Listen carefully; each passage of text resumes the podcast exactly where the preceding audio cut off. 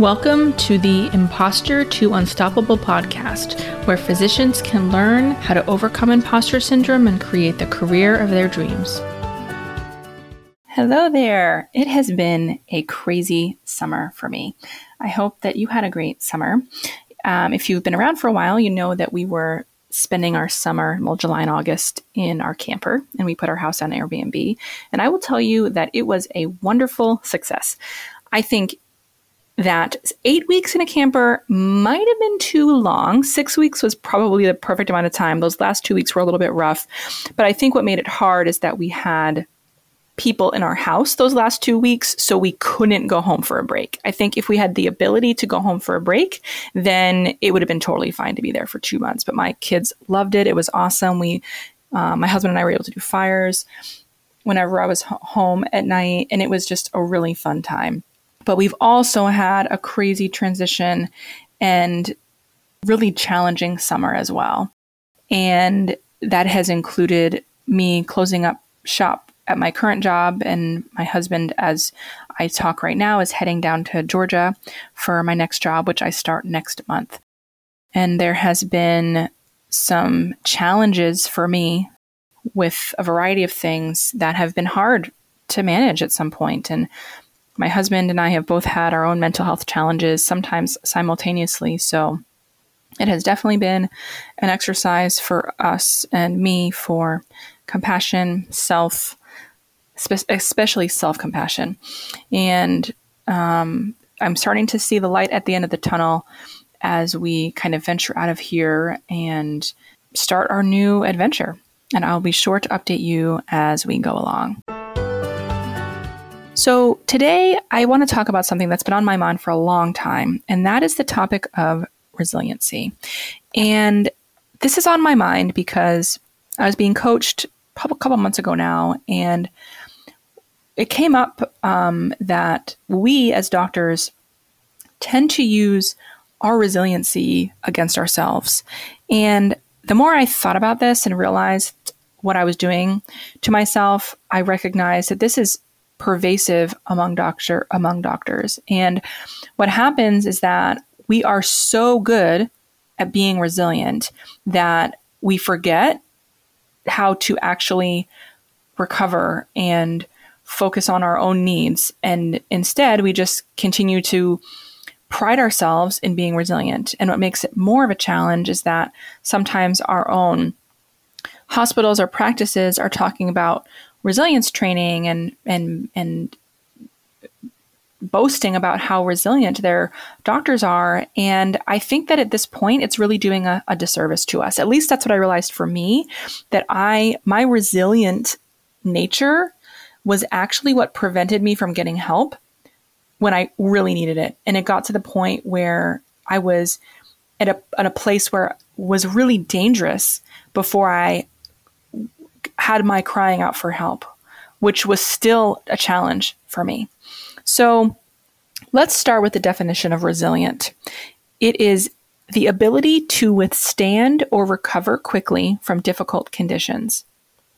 Now, let's unpack that definition real quick. And I think this is important because the context of being a doctor is so specific that I don't know if we it's really fair to use resilient as a blanket word without having some nuance add, added in.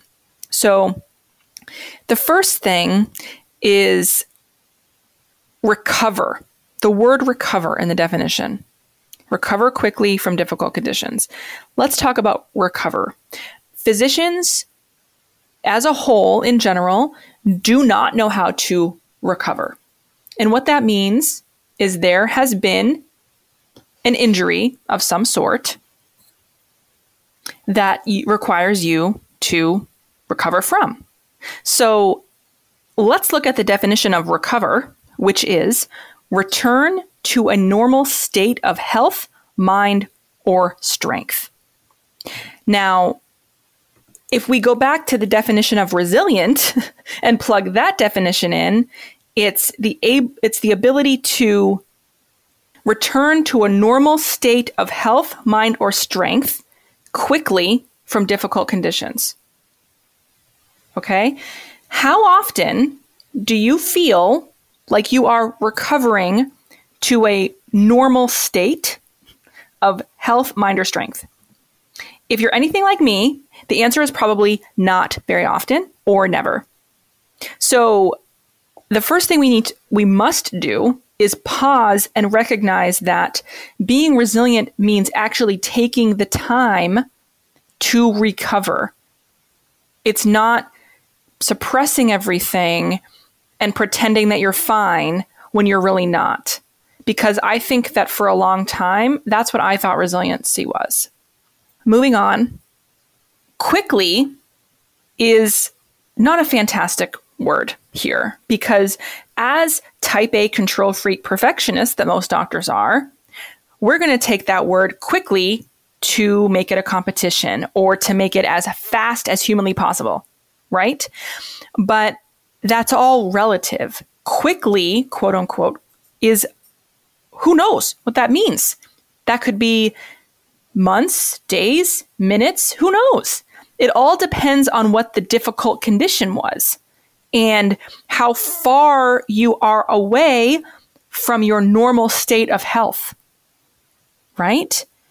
It's not just by the next patient you have recovered or in the morning you have recovered, like we often pretend is the case. And finally, difficult conditions, quote unquote, difficult conditions. I think that what has happened is that there are many conditions that we are enduring as physicians that are actually not difficult conditions and are actually trauma, abuse, gaslighting, so on and so forth. So to just label our job as a difficult condition and then expecting us to return to a normal state of health in 30 minutes is really inappropriate and, in fact, not resilient, but dangerous. So, human emotions, or sometimes when all hell is breaking loose in your life, that's not a time to focus on resiliency. It's to focus on allowing the emotions to happen and then recovering from something that happened to you. Being resilient shouldn't be a lifestyle. It shouldn't be something that you pride yourself in when shit happens to you. It should be used for moments in time that require our attention and skills. Meaning, if I'm on call and a baby dies or there's a difficult outcome with a patient, for the most part, in that moment, I need to recover and continue to care for patients until my shift is done. But it doesn't mean that I don't go home and feel what I need to feel and recover from the trauma that I have endured. And only once you recover, then you can be truly resilient. The problem for so many physicians is that we have forgotten how to recover from things. We don't know, we have forgotten how to take time for ourselves. Self care is basically a joke now. People say, oh, yeah, self care, I got my glass of wine. Oh, yeah, self care, I got a pedicure. No, no.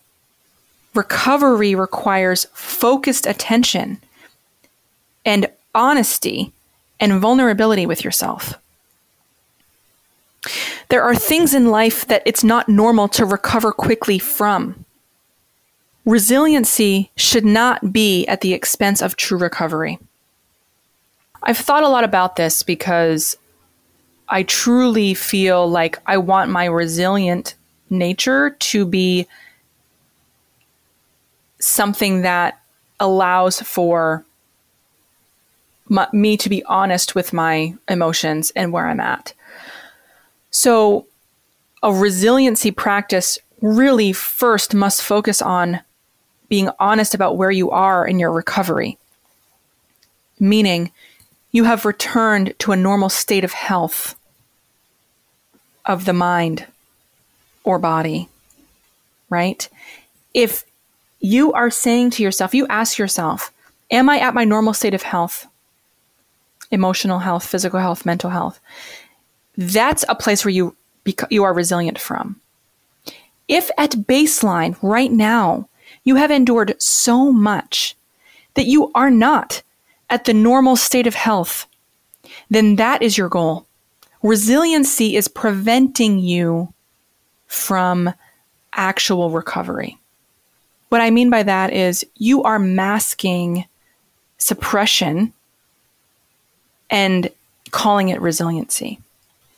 You are ignoring your needs, your own health, and calling it resilience. Stop doing that. Please. I'm here for you as always. I would love to hear from you. Reach out to me. You can find me at Kristen Yates DO on Instagram, or you can email me at kyates21 at gmail.com, or check out my website for any free offerings I have, which is kristenyatesdo.com.